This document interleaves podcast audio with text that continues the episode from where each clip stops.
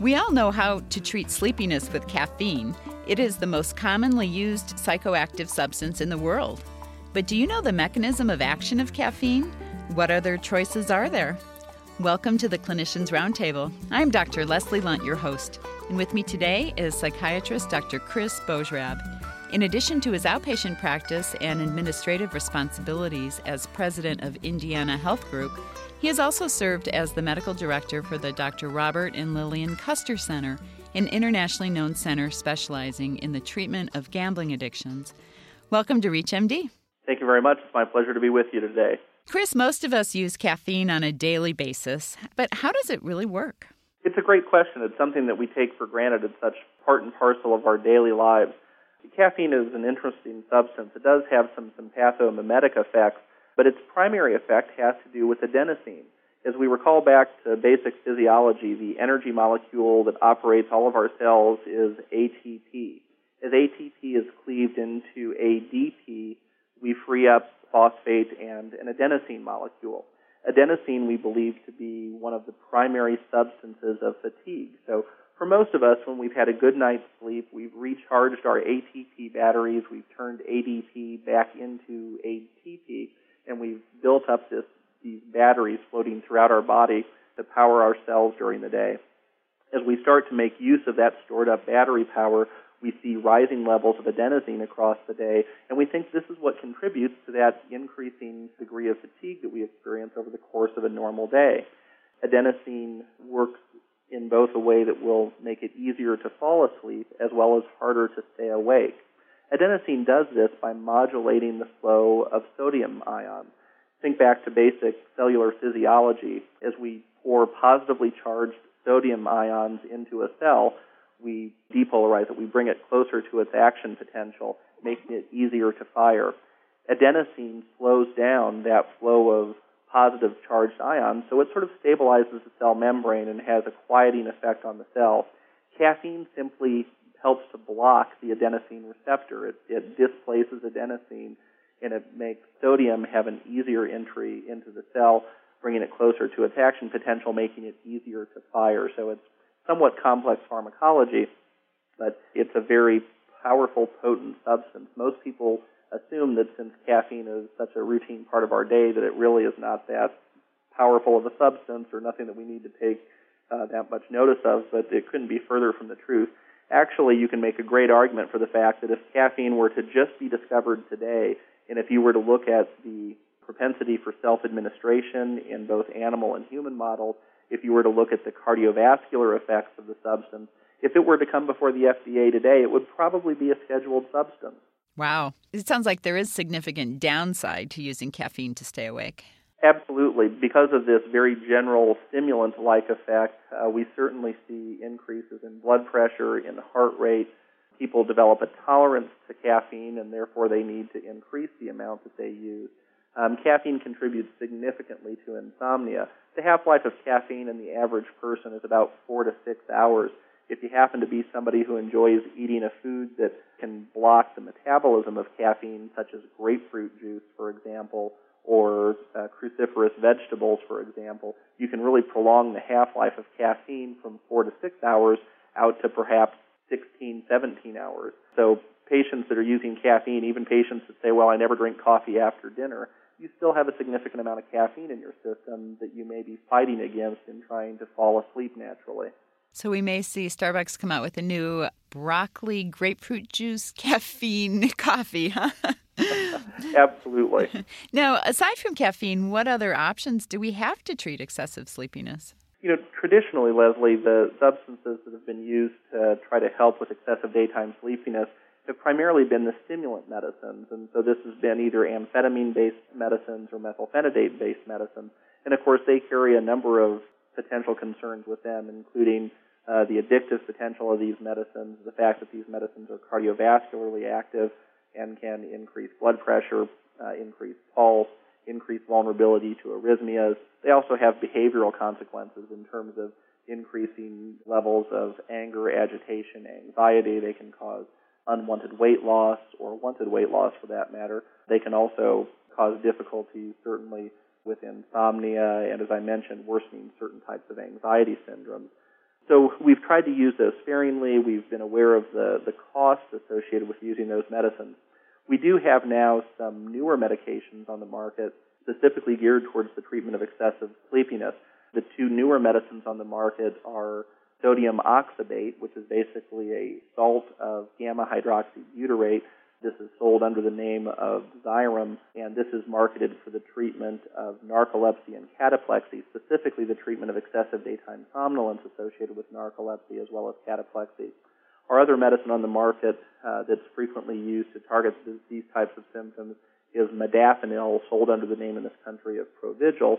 And this is a, a unique wakefulness enhancing medicine that's FDA approved to treat excessive daytime somnolence in the setting of narcolepsy, obstructive sleep apnea, hypopnea syndrome, and shift work sleep disorder.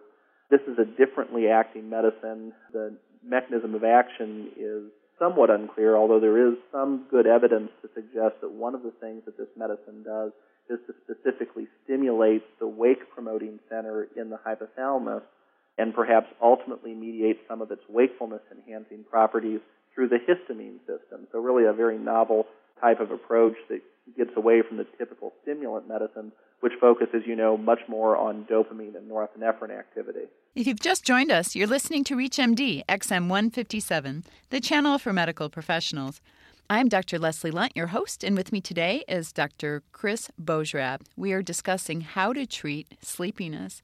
So, Chris, it sounds like we have maybe three kind of categories of medicines for this the stimulants, be they prescription or caffeine, something like sodium oxybate, which is completely different, and then modafinil, which is completely different as well. Exactly. Now, how do you choose between these meds? Where do you start with a typical patient? I think it depends on what else is going on with the patient and what other things you may be trying to avoid. We certainly like to try to practice evidence based medicine.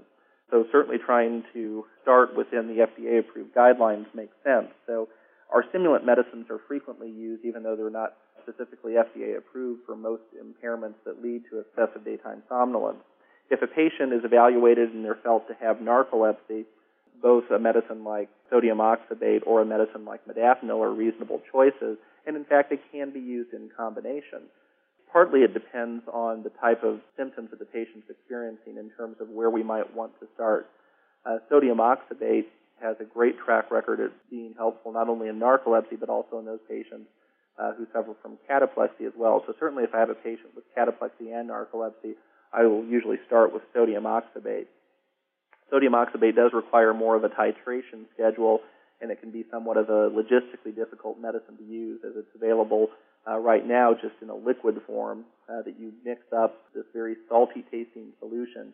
And incidentally, uh, the linkage of this medicine to salt is not just part and parcel of the molecule. That was done as a safety measure. As you may know, sodium oxybate was one of the commonly used so-called date rape drugs because it can induce not only somnolence, but a very dense amnesia. So the concern is that people would misuse this substance as has been done on the street, slipping it into somebody's drink and then taking advantage of them when they're of a diminished capacity. And then people would wake up and not have a recollection of what had occurred. So to try to minimize that, because sodium oxybate itself is colorless, tasteless, and odorless, they put it into this very, very strong salt solution, so it would be hard to mask that flavor and hard for people to misuse it or misdirect it. But for those patients that are taking the medicine, they, they mix up this concentration with some water into two equal amounts into two small medicine cups with caps, and they take one dose when they go to bed and another dose perhaps two to four hours later. So logistically, it can be sort of a different type of experience for patients taking the medicine that way but it's been a remarkably effective medicine for patients with narcolepsy and cataplexy. So let me get this straight. So you take it at bedtime, but then you have to wake up in the middle of the night and take it again? Exactly. Patients are instructed to take their first dose at bedtime and to take it immediately before going to bed because this substance does kick in very, very quickly. And I've had patients in my practice who have used it who did not heed that advice, who literally fell asleep in the hallway on the way walking to their bedroom. Mm. We instruct patients, therefore, to prepare the medicine ahead of time and to take it when they're actually sitting on the side of their bed to drink down the first dose of the medicine and then crawl under the covers, and then to set their alarm clock for two to four hours later. Interestingly, because of the very, very short half life of the medicine, a number of patients, probably the majority of patients, will wake up on their own two to four hours later. The mechanism of action of this medicine is still controversial. It's, it's believed to work through the GABA system, which is a similar system that our other sleep medicines work on, but it obviously works in a different way. One of the interesting things that we see with sodium oxybate is an expansion of slow wave sleep. As I mentioned before, slow wave sleep or stage three, stage four sleep is critically important to a number of body processes. And typically we're interested in finding sleep medicines that don't impair slow wave sleep.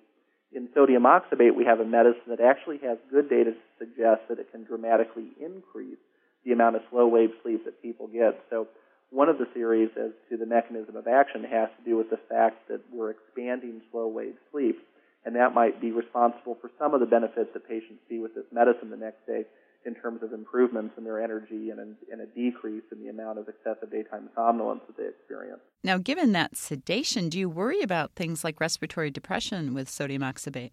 You do. There have been studies looking at safety with this medicine, and there have been patient deaths associated with this medicine, or I, perhaps I misspeak. I'm not sure about patient deaths, but certainly when the medicine has been misused, when it's been combined with alcohol or other CNS stimulants, um, when it's been misused recreationally as a club drug, there have been patient deaths associated with it. So it does require an exercise in caution, uh, and we would want to be very cautious about using it with patients that were subject to respiratory depression. So uh, it may not be an appropriate medicine for those patients with severe sleep apnea comorbidly or for those patients that had significant chronic obstructive pulmonary disease.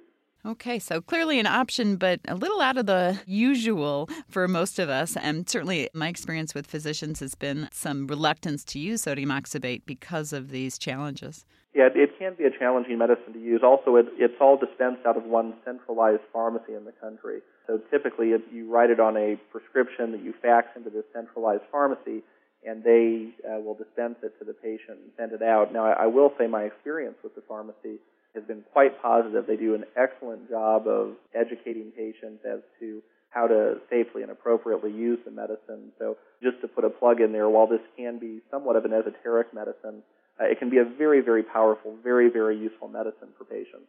I'd like to thank our guest today, Dr. Chris Bojrab. We have been discussing treatments for excessive sleepiness. I'm Dr. Leslie Lundt. You've been listening to the Clinicians Roundtable on ReachMD XM 157, the channel for medical professionals. We welcome your questions and comments. Please visit us at reachmd.com. Our new on demand and podcast features will allow you to access our entire program library. Thank you for listening